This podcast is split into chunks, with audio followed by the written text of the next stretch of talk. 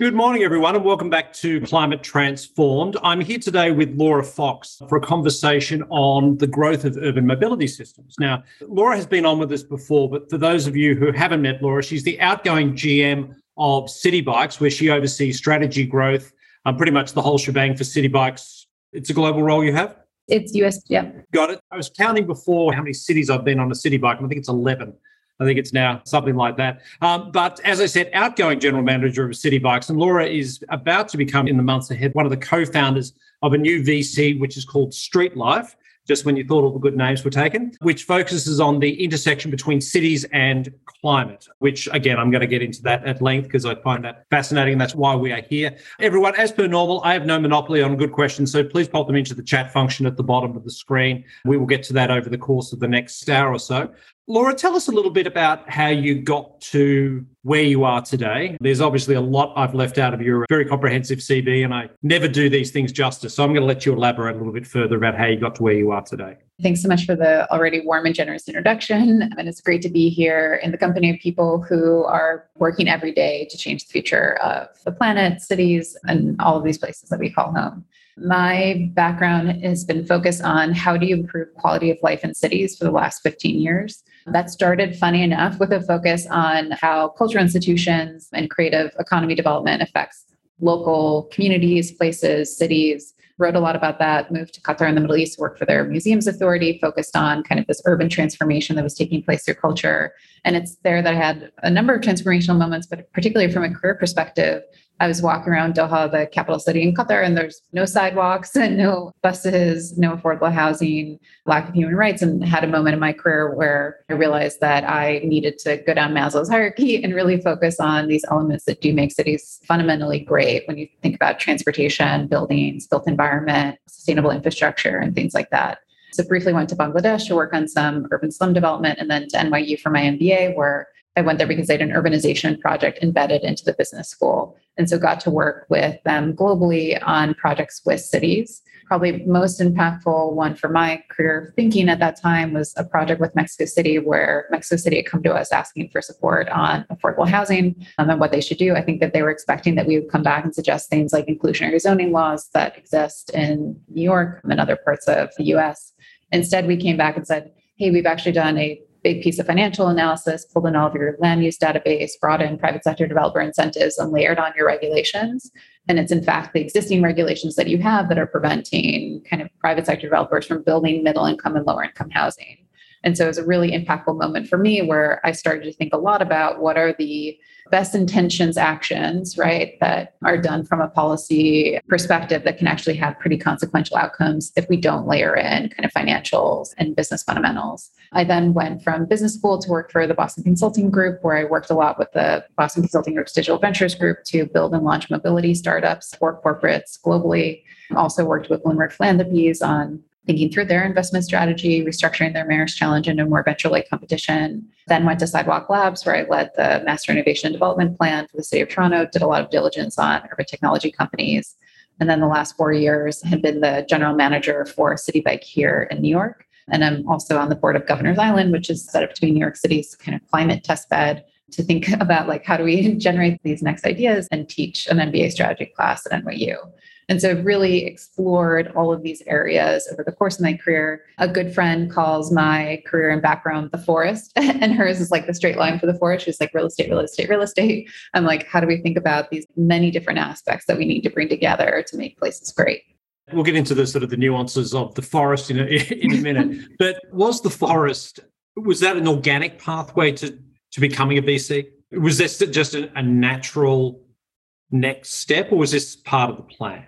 Yeah, uh, pretty natural. Across my career, I'm a big believer in experimentation and test and learn. And so there's probably something else that I'm doing outside of my day to day job at any given point in time, just based on a set of interests. So when I was at BCG, I was editing a book for a mentor at NYU called Order Without Design, which all focused on how do we take more economic private business principles and apply that to urban development? What would be the different ways that we would think about that? And that led me to parts of my next step. For the last five years, I've been mentoring and advising a number of early stage mobility and climate companies, kind of attacking problems across the urban spectrum. And so have kind of continuously talked about what's the right business model, how do I connect you to a VC and talk about why you're investable and why the business model is really interesting, as opposed to, especially in the mobility space, what we typically see invested in is like larger, big EV transitions have been the number one investment the last three years within climate too. Uh, how do I support on how to think about working with cities and policy partnerships and pilots and what does that look like? And so notice that I've spent a lot of time thinking about how we create impact across this urban stack and urban space, especially when it comes to climate I have been reading a lot of the IPCC reports. I'm sure a lot of folks have here. Like the next 10 to 15 years are going to be critical. And so, how do we accelerate that change? And so, I would say the strategy, big picture thinking, plus like in the trenches of building and scaling a company to like Citi Bike to 100 million ARR, plus supporting all these early stage startups is kind of more of a coalition of experiences as opposed to straight line, line investment banking to something like venture capital. And it's led to a pretty different perspective on how we think about building uh, street life as a venture capital firm, which is that we are really interested in the impact that these entrepreneurs can and will have in cities. And as part of that, that means thinking about things like the capital stack from the beginning, thinking about how you partnership with cities from the beginning, thinking about all sorts of non-dilutive grants from the beginning. And so we're setting up entrepreneurs from the earliest stage to do that. And then the fund is structured in two different ways one, a traditional venture capital firm, and then second, a catalytic capital side that's taking in venture philanthropy to help invest in first of its kind place based projects where we're partnering with cities to allow these startups to do early stage deployments. And where city policymakers are deeply embedded in, in some of that work and we're providing the capital. Oftentimes, cities have the spaces, right, for some of this experimentation, might have the impulse for the regulatory, but don't have the budget. And so this is solving some of the budget problem and bringing expertise on the private sector side. One last question before you dive into the presentation. Do you see a scenario where cities who have a really strong vested interest in making this happen, right, are equity partners, are catalytic partners with your young entrepreneurs, with yourself, in terms of achieving circularity goals? Yeah, definitely. I think that that's been a question. That's been an experiment that's been done with not in the climate space, but we NYC is a kind of incubator. The city invests some degree of equity in New York for female entrepreneurs specifically, right? Trying to solve some of the gender gaps that we oftentimes see in entrepreneurship. So that model exists. It's been seen in other places. At a state level, NYSERDA, Empire State Development, and others are set up to take equity stakes in businesses in addition to help fund through things like green banks and others. And so I, think that there's a number of models like that that can be scaled and should, given if you have keen city partners who are excited to do some of this work, they're spending a lot of staff time and energy, right? It both aligns the incentives and also sees returns funneling back to that city and that place over time. I think kind of talk through a little bit of this in terms of background. I've lived a number of cities around the world, and you can oftentimes hear me sharing through from the rooftops on all of these topics. And so if we go to the next slide, this talk is specifically focused on mobility as one of the biggest climate problems that isn't yet being solved or even really being properly discussed today, which is um, pretty crazy um, when you think about it. So, COP, the first transportation dedicated day was in 2019. And so last year, COP27 was only the third year of having some dedicated time on the agenda which again, pretty crazy because 21% of global emissions are from transportation, largest global emission source, and it's growing incredibly fast. We've seen 80% growth in the transportation sector from emissions since 1990, and that's outpacing any other industry. It's in fact 12 times faster than buildings, which is a sector that we spend a lot of time talking about. There is some hope on the transportation side, though, that, that there's a lot of great impact that can be had in this space, and that 50% of trips in US cities are less than three miles. And that's likely to increase in the coming years, given a commute to and from work is typically the longest trip that folks are taking. With hybrid work, work commutes, we're probably going to see that grow even further. And so there's a lot of short trips out there that we can impact. Go to the next slide. When we do talk about reducing emissions within transportation, we tend to focus on one big area, which is electric cars. COP26. So, the second time that there was a dedicated transportation day, focused entirely on electric cars, and presidents and scientists have touted them as game changer. Um, and game changers, we've probably all seen President Biden in big electric SUVs and trucks as at press conferences. And so it's perhaps no wonder that we see investors doing the same of all climate focused investments. And that's across all topics that we might discuss in climate transformative is probably covering 50% of those investments. Were in a better car so whether that's an electric car battery tech and others. And so if we go to the next slide a better car though isn't the answer. I'm not entirely an anti-article really think that cars can be great for certain types of trips but that we need to reconsider some of this historical independence. So first on the urban congestion side. They don't solve urban congestion uh, evs they don't help in creating more efficient labor markets right? Cities inherently are labor markets and highly dependent on how quickly or easily it is for someone to get to and from their choice of job, how many jobs are available. We think about kind of macroeconomic fluidity. And so congestion costs cities like New York something like $30 billion in lost wages per year. We also kind of from a personal perspective know that there's steep declines in happiness when people live an hour or more from years from their job. And then when we look at just efficiency on a per lane basis, bike lanes are something like 5 to 15x more efficient than a vehicle lane, transit 5 to 40x more efficient. And so, really see a lot more efficiency when we think about different ways of getting people around. And then, secondly, and really importantly for this conversation, big EVs also don't solve emissions to the degree that we need them to. So, even assuming a relatively clean grid, big EVs reduce emissions by about 50%. Unfortunately, in the US, assumptions of clean grids aren't good ones. I'm originally from Chicago. My dad is incredibly proud of the fact that he's buying an EV later this year. And I've struggled to convince him of the data, which is that in Chicago, it's better to have a hybrid than an EV because the grid is so dirty. And it's hard for him to believe given what he's reading in the news and hearing that it's the single most impactful thing that he can do to reduce his own emissions. And that's kind of building on the fact that when folks are choosing a next vehicle, unfortunately, they're oftentimes upgrading to a larger one right now. We're seeing that 75% of new vehicle purchases in the US are SUVs. And so this decrease of 50% gets even more dubious and smaller based on upgrading to larger, heavier vehicles.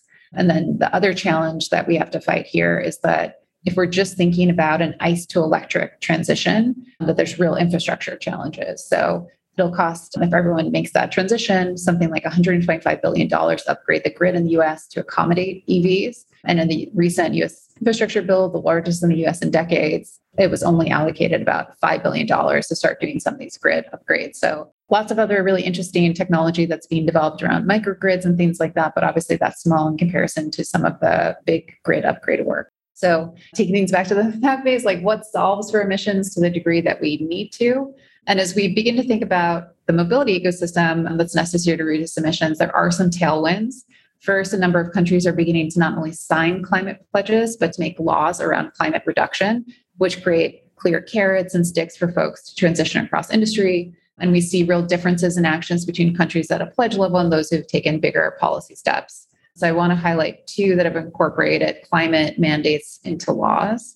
So on the next slide, you know, an example that's familiar to a number of folks within the mobility space in particular, but has had incredible benefits is London's ultra low emission zone. So it was expanded in 2021 to 140 square miles. That's 3.5 million people in the city of London and led to nearly 75% of Londoners changing mode of transport and just a couple of weeks ago, TFL, which is the Transportation for London, observed that cyclists are now the largest vehicular mode in London at commute hours, so nearly 40% of trips.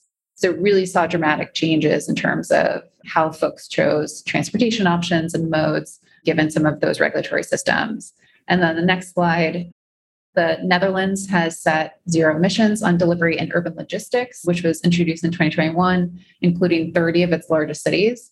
And so we're already seeing an increase in collaboration across sectors, switches to cargo bikes and trikes, urban consolidation centers, and a lot of things that formerly most folks in the private sector were said were too expensive and or involved too much of a rethink of supply chain. So policymakers can be market makers. And we see a lot of really interesting impactful downstream private sector impacts from some of this work. So on the next slide, so for me, sitting in the seat of saying, like, we know that EVs aren't the only answer, and countries are beginning to make laws that can radically reduce emissions, like, what can we do? We need more infrastructure investment, more fundamental reimagining of the status quo, more incentives to change behavior. And so, one of the things that I've struggled with here is a common framework and vocabulary to talk about the changes needed across investors, startups, governments, and more. And the mental model that I've started using is this stack that you see here, and what I've started calling the more framework.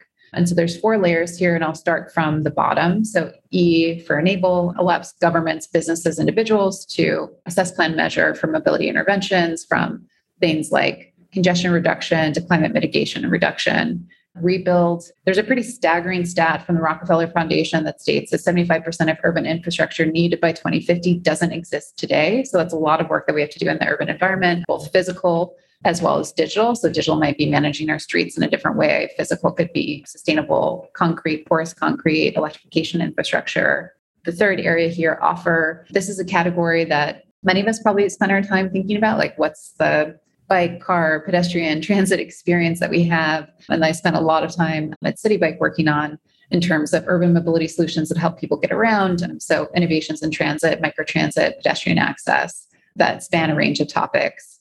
And then last, uh, but certainly not least, is maintain. I know a lot of people don't like to talk about maintenance because it's not sexy. As someone who used to run an urban transportation network of nearly 30,000 bikes, break and have issues and could definitely keep you up at night. Maintenance is incredibly sexy as a topic because it really means that you're translating your goals for how something could work to how it's actually working and providing trips to riders, reducing emissions and others. And so I'll go through each of these layers and introduce some pain points and some of the players solving them. I think a lot of folks know these layers intuitively, and you're probably each doing something transformative at one or more of them already. So I'm excited to talk more about that later. So if we go to the next slide. So in the four layers of this MORE framework, E stands for enable, Next slide. There's a lot of ways to segment this space, but I'll focus on three areas assess and plan, and then two segments for measurement, both for governments and businesses.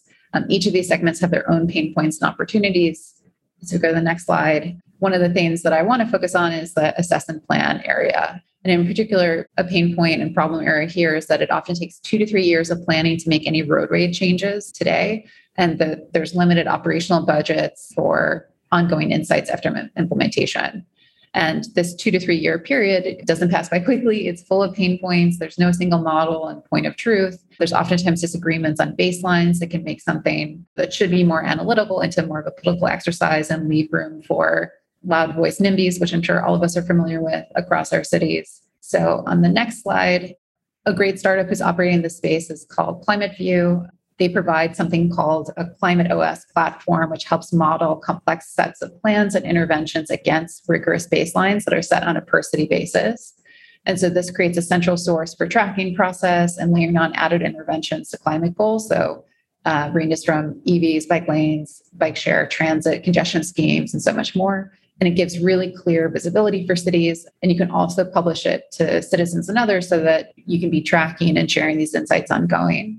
And this really speaks to me because there's a great point, a great story of like a paper based version of this that um, I heard while working with New York City DOT and the Department of Transportation, which is that you know, Janet Sadik-Khan, who's a legendary Department of Transportation commissioner, during her tenure, she kept posting in her office the number of bike lanes installed in New York City against a target, which was calculated based on manual field reports.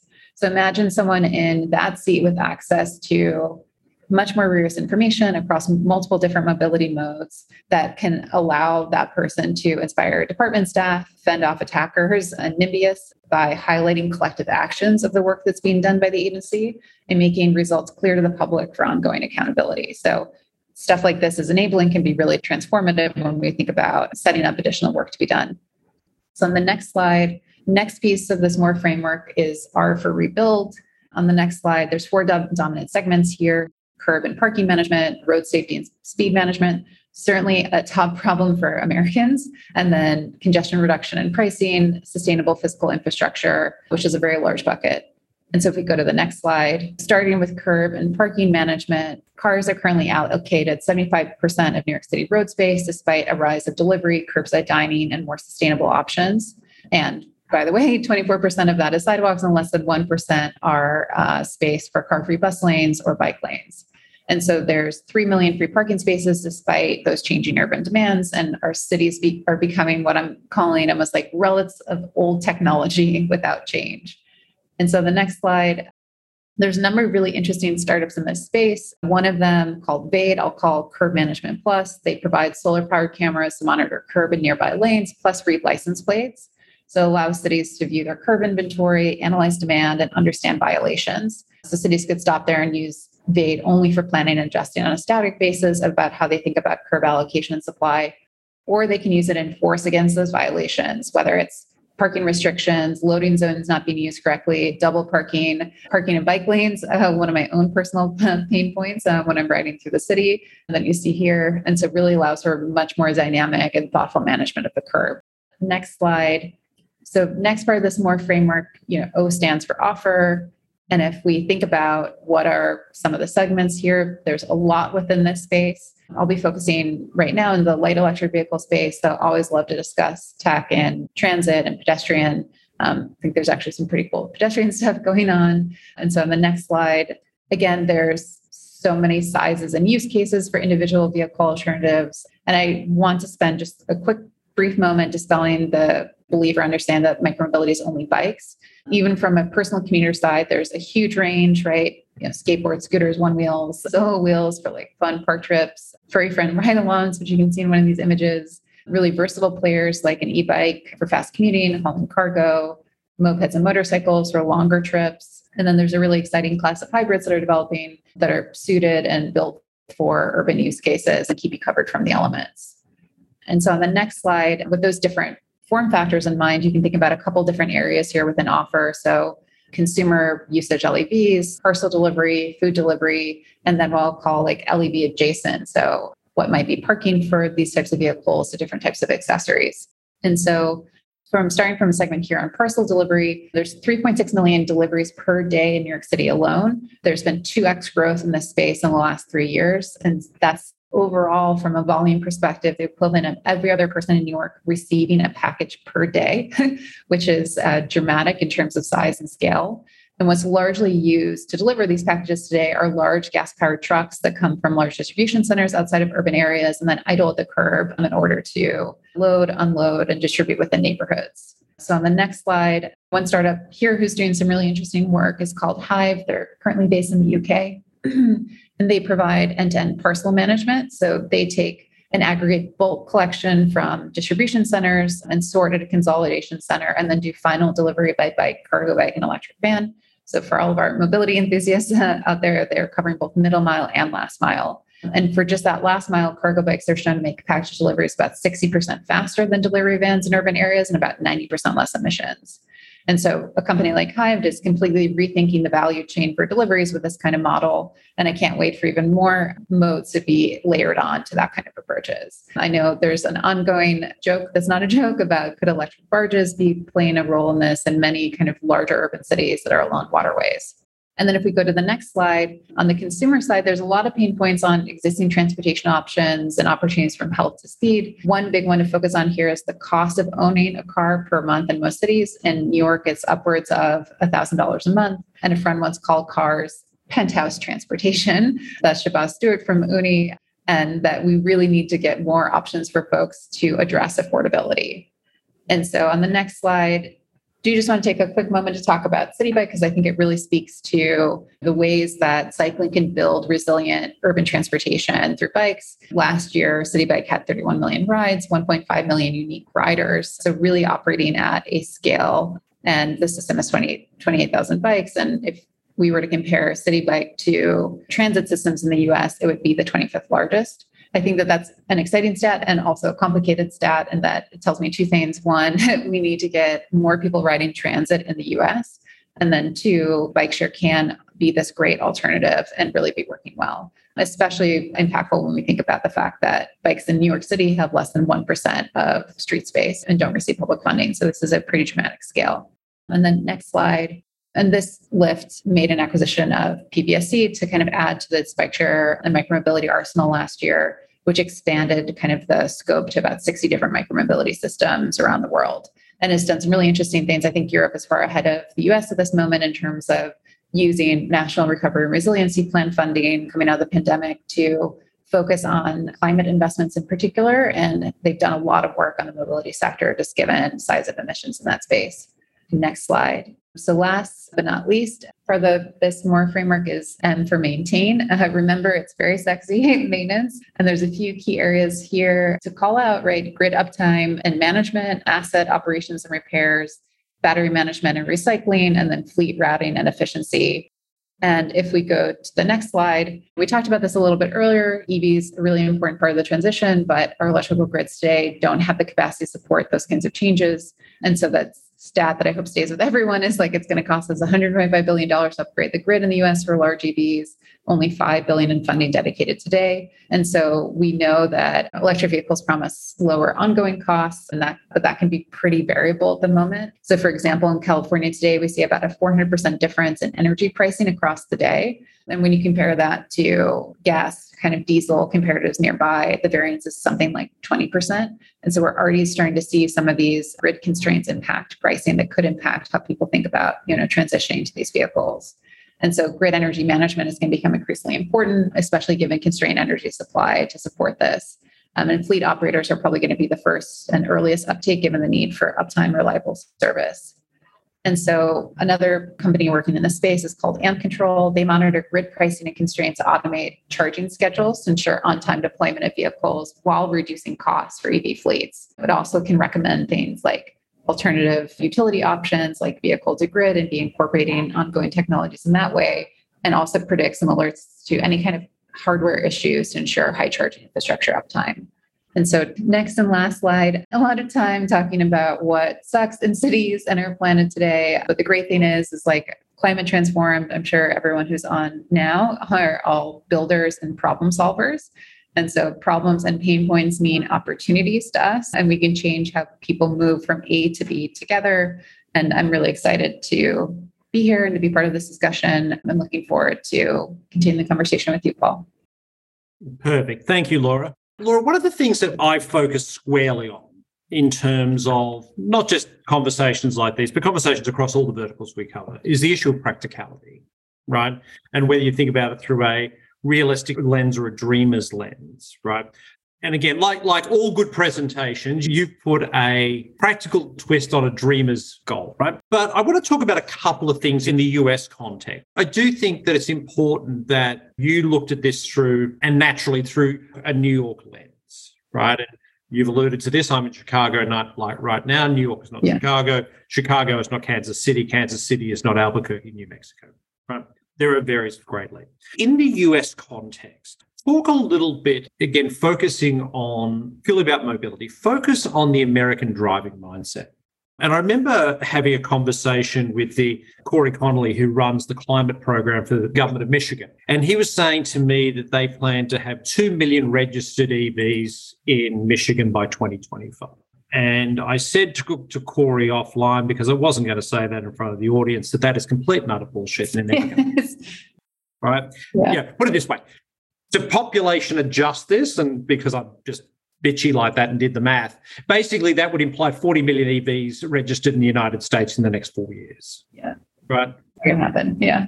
Talk a little bit about the mindset, uh, how cities sort of walk this line between the driving mindset in the United States, which is holding back EV adoption, let's be clear, and what they're trying to achieve in terms of changing infrastructure. So, New York City, with 1% of the space being offered to bikes, that number goes considerably higher. Talk about the challenges there. I think it is, uh, cities are complicated and the political environment is complicated, as we all know. I think that what I'm, ex- and so making some of these bigger changes requires what's broadly called political will, which is basically being able to speak about these changes in a way that feels like you're not going to get not elected the next time or there isn't going to be major blow up or that if there's pushback that's going to be short lived and then then go downstream and so one of the things that i think is exciting is that cities for a long time major american cities have said yes copenhagen transformed into this bike utopia and sustainable transportation utopia with transit and other investments. That's not us. But when you look at Brussels, right, making major moves to rethink the structure of the city, when you see what London's doing with ultra low emission zone, Paris, right, with all of the work over the last 20 years, have seen vehicular traffic decrease about 70% over 20 years.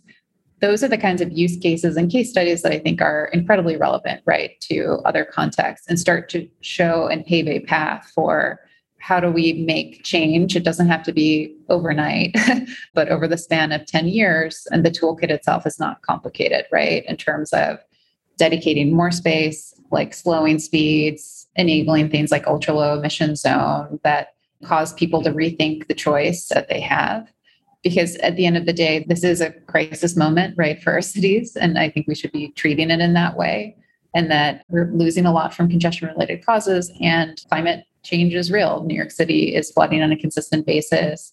Even if we reach 1.5 degrees of warming, much of the financial district in New York City is going to be flooded. Much of Chicago, in terms of the lakefront, DC, at three degrees of warming, will be flooded up to like the National Monument. and so there's real consequences of not taking action that, although it would impinge some uh, degree of discomfort, I guess, to someone who's used to driving a car. I don't understand that as someone who grew up in Chicago and who's never owned a car myself. The idea of being stuck in traffic for an hour every day as being comfortable is like a, a, hard one for me to see. But I think that it's an important mindset to have because we need to, for folks who are transitioning trips, enable a trip that's just as short and provides a degree of comfort. And so oftentimes when we're thinking about reducing vehicle traffic, we do need to think about how are we making investments in transit infrastructure right? What does that look like specifically in reliability? So wait times between buses, for example, between public infrastructure, reliability of bike lanes and other networks that can be alternatives, dedicated bus only lanes, and so that people can have a great experience. I think one of the things that's been talked about a lot is like actually getting somewhere on bike is oftentimes like the shortest and fastest way that you can get somewhere.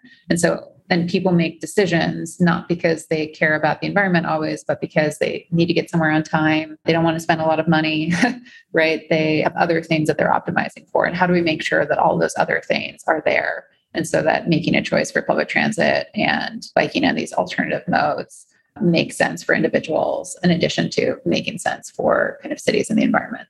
So laura it's funny was when we think about the intersection between policy corporate consumer, yeah. right? I'm rapidly coming to the conclusion that the mindset that corporates are the bottleneck or government is the bottleneck is wrong. I think the consumer is the bottleneck. And because I think that, and again, this is an indictment of people, we are lazy and we don't like making decisions that are structurally inconvenient for us and the like. So, is this going to require governments taking very harsh action that, again, as you alluded to, there's a whole notion that politicians need to get re-elected, right?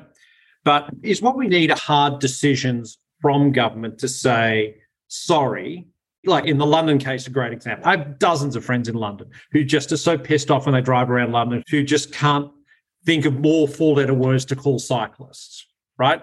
But you've yeah. just shown that London is a successful case study of where we can be right? Right. Do, do A, is the consumer the bottleneck? And B, do we require tougher action from governments to prevent that bottleneck? Yeah, consumers is the bottleneck. I think everyone is the bottleneck at different points in time. so it's hard to blame just consumers. I'm fascinated by the changes in delivery that we've seen over the last five years, right? The stat that now the equivalent of half of New York households, which is a similar trend that we're seeing in cities nationally across the US, are receiving a package every single day, right? Shows the level of convenience and desire to receive something at your whim, right? And then what are some of the ecosystems that we build to ensure that if that's the case that things are getting there in a more sustainable way efficiently and all of that? So i think that business from a flywheel i think is important in this context right? Where is it a consumer that's making a decision and we should be rethinking how we structure streets based on that based on changing behavior profiles? Is it that governments take the lead in being market makers, which is something that I get incredibly excited by because it can lead to different different aspects of consumer decision making. As part of governments as decision makers, I think that carrots and sticks are important. Right. So in the US to date, we've really done more of the carrot model, right? The Inflation Reduction Act is a great example of the government enacting once in a lifetime, it feels like incentives to really think about transforming US based economy. So it's better for you to buy a heat pump or better for you to buy solar because it's actually going to reduce the amount of energy consumption in your household, which is going to save you money over time. You can write off some of the earlier expenses to that. So a lot of that's exciting. Unfortunately, a lot of that funding is focused on single family homes and gets much more complicated at a kind of multifamily, kind of urban based context. And so I do think that the types of sticks that we've seen when climate based uh, actions and that are data driven can be involved and instigated into laws like the ULEZ are important. And it's not like London rolled out, and your friends will probably tell you, right? They didn't roll it out to 3.5 million people to start, right? They started with central business district. Two or three years later, they expanded and then they expanded again and they expanded again. And now it's a 3.5 million people, right? And so starting with the areas that have the existing transportation infrastructure, that have the highest use cases and highest needs, I think is a great way to start because I can almost guarantee that someone who's going on average something like three miles per hour in lower Manhattan on a peak time during the week is not having a great time either, nor is it good for congestions and businesses nearby that actually need to get goods delivered. Right. But again, you have in the New York context, and again, I think this is very specific to this, that the subway system or the MTA is struggling for economic viability. I was reading something the other day that was saying that around 25% of the budget is covered by fares. Fares. Yeah. Right?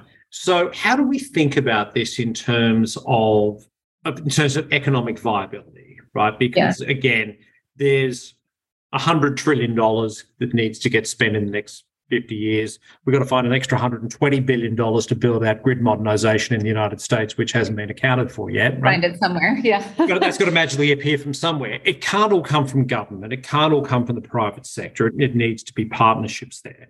But how do we think about this from an economic viability standpoint? How do we get the New York subway system to cover its cost? Yeah, I think that there's a lot of options there too that I do get excited about is congestion pricing conservatively in New York City is expected to generate about a billion dollars of revenue per year. If some of the exclusions are removed, uh, that number is going to increase rapidly in terms of what that would look like.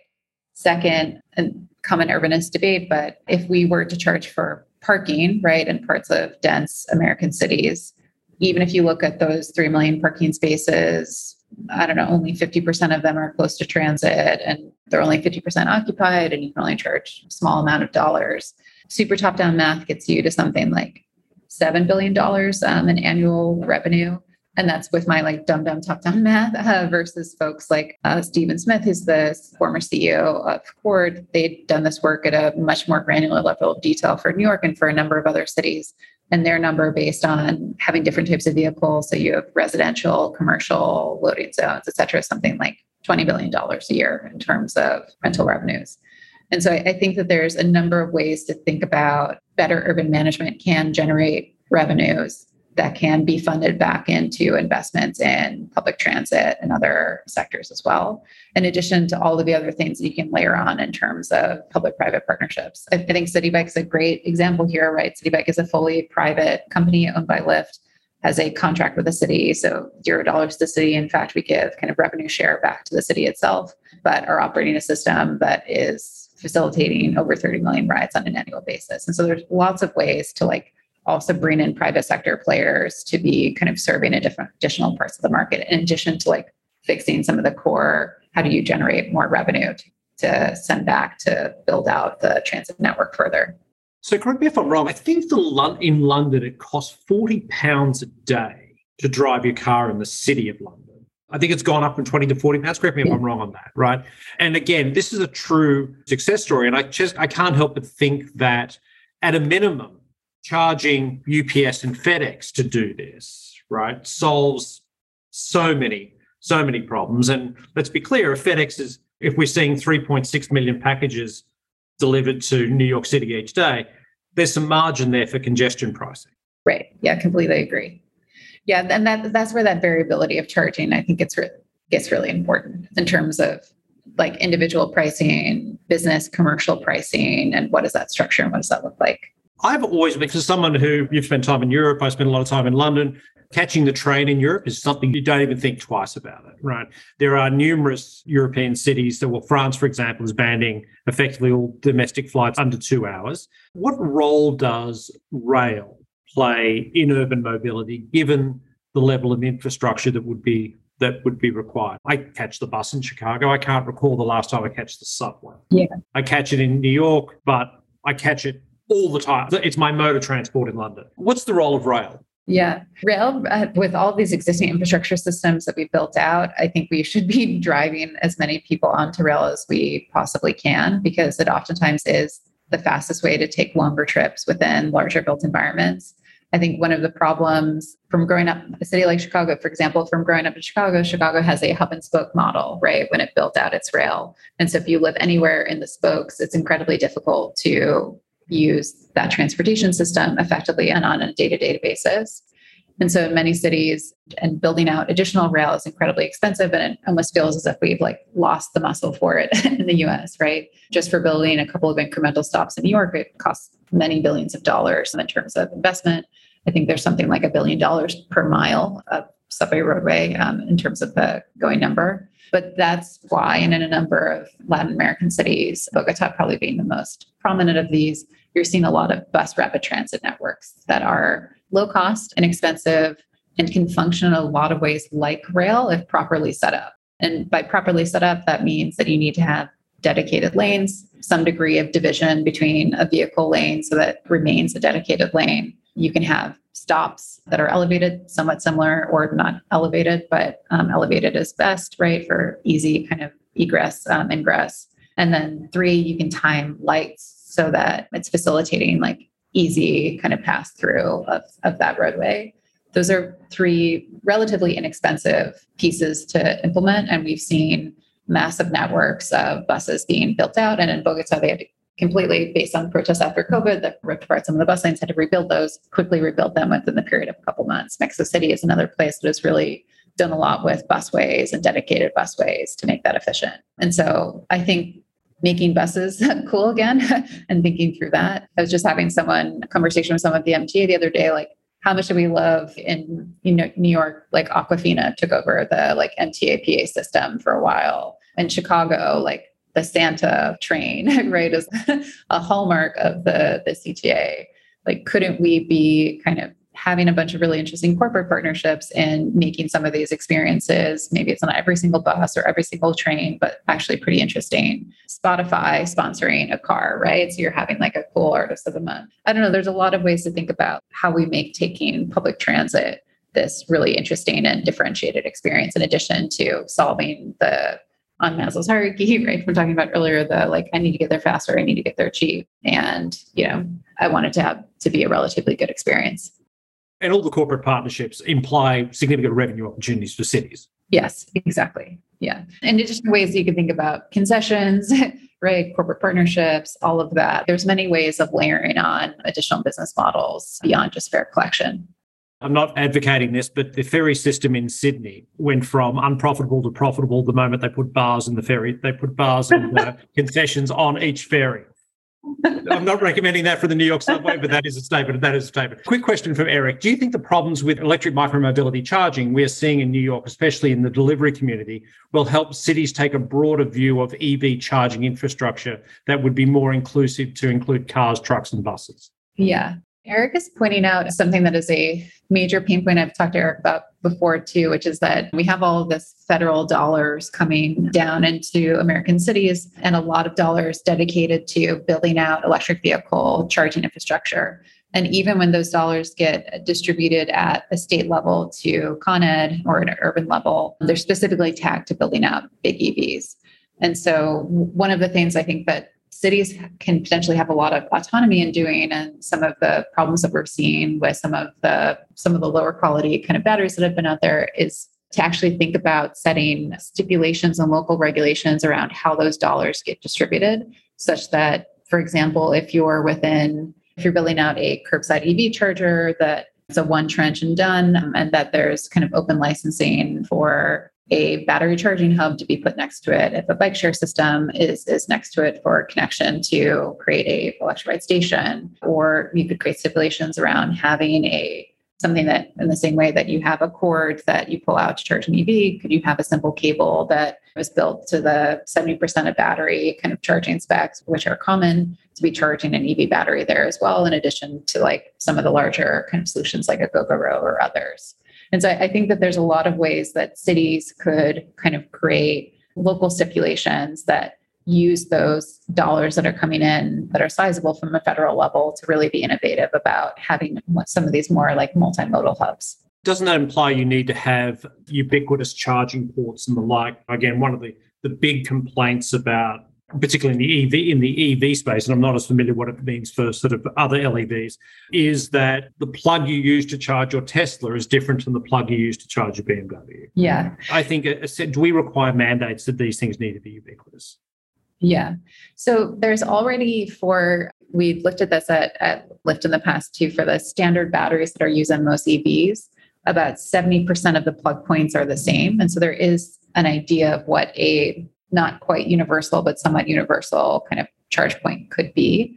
Um, so there's certainly that. And then there's in the same way that EV companies have experimented with like a many have a bring your own cable, right? So at a consumer level, cable isn't attached. Like you as a consumer know that you have an electric vehicle, so you're bringing it. So there's many different aspects like that that can be investigated. On the bike share side of the house, it's estimated that electrifying just 20% of Citi Bike stations could eliminate something like 80 to 90% of battery swaps. And so a nearly equivalent amount of emissions.